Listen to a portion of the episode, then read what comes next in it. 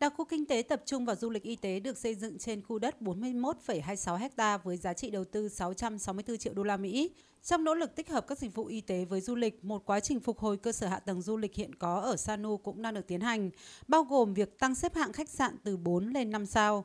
Quyền Chủ tịch Indonesia Health Corporation tuyên bố rằng đặc khu kinh tế Sanu sẽ cung cấp các dịch vụ y tế chất lượng cao, tích hợp tiêu chuẩn quốc tế với dịch vụ chăm sóc y tế mới nhất.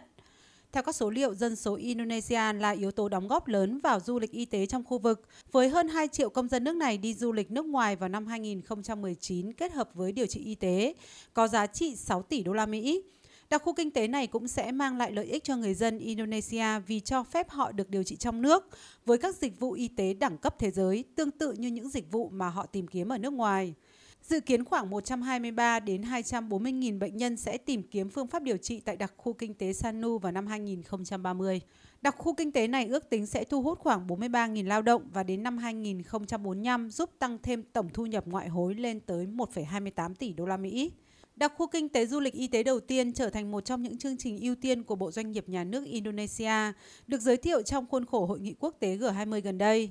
Bộ trưởng Doanh nghiệp Nhà nước Indonesia Eric Thohir tin tưởng rằng sự phát triển của đặc khu du lịch và y tế Sanu sẽ thúc đẩy nền kinh tế cả ở cấp quốc gia lẫn địa phương, có thể trở thành một ưu tiên để phục hồi hoạt động du lịch ở Bali.